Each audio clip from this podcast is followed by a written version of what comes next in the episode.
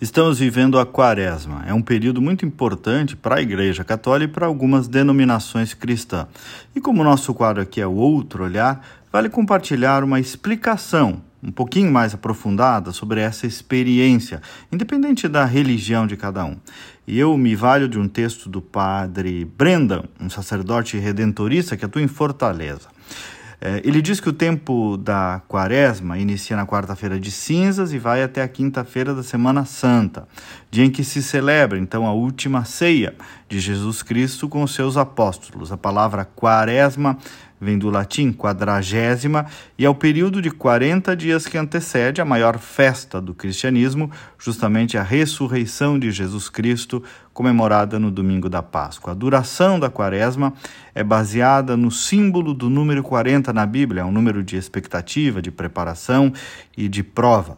Cerca de 200 anos depois da morte de Cristo, os cristãos começaram a preparar a festa da Páscoa com três dias de oração, meditação e jejum. Por volta do ano 350, a igreja aumentou o tempo então de preparação para 40 dias e foi assim que surgiu a quaresma. Para os cristãos, é um tempo especial de purificação e de renovação da vida, para então poder participar com mais plenitude daquele que é chamado de o mistério pascal, a maior riqueza da fé cristã, a incrível paixão e morte de Jesus Cristo, seguida da sua ressurreição.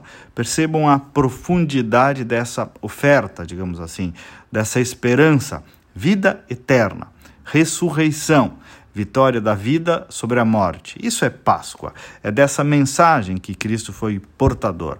Os católicos cantam assim lá na Páscoa: Ó oh morte, onde estás tua vitória? Cristo ressurgiu, honra e glória. Mas antes de ressuscitar, tem a dor, o sofrimento, a morte do homem ao lado dos ladrões, sob o choro da sua mãe. Por isso é um tempo de recolhimento, de reserva, de jejum, de caridade, enfim, de reflexão mais profunda para os cristãos. Afinal, a humanidade sacrificou o Filho do Homem, ou o Deus feito homem.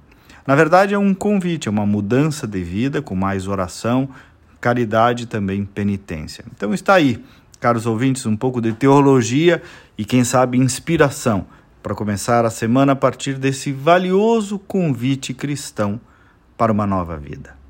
Quer receber esse e os outros comentários aí no teu WhatsApp para repassar para os familiares e amigos?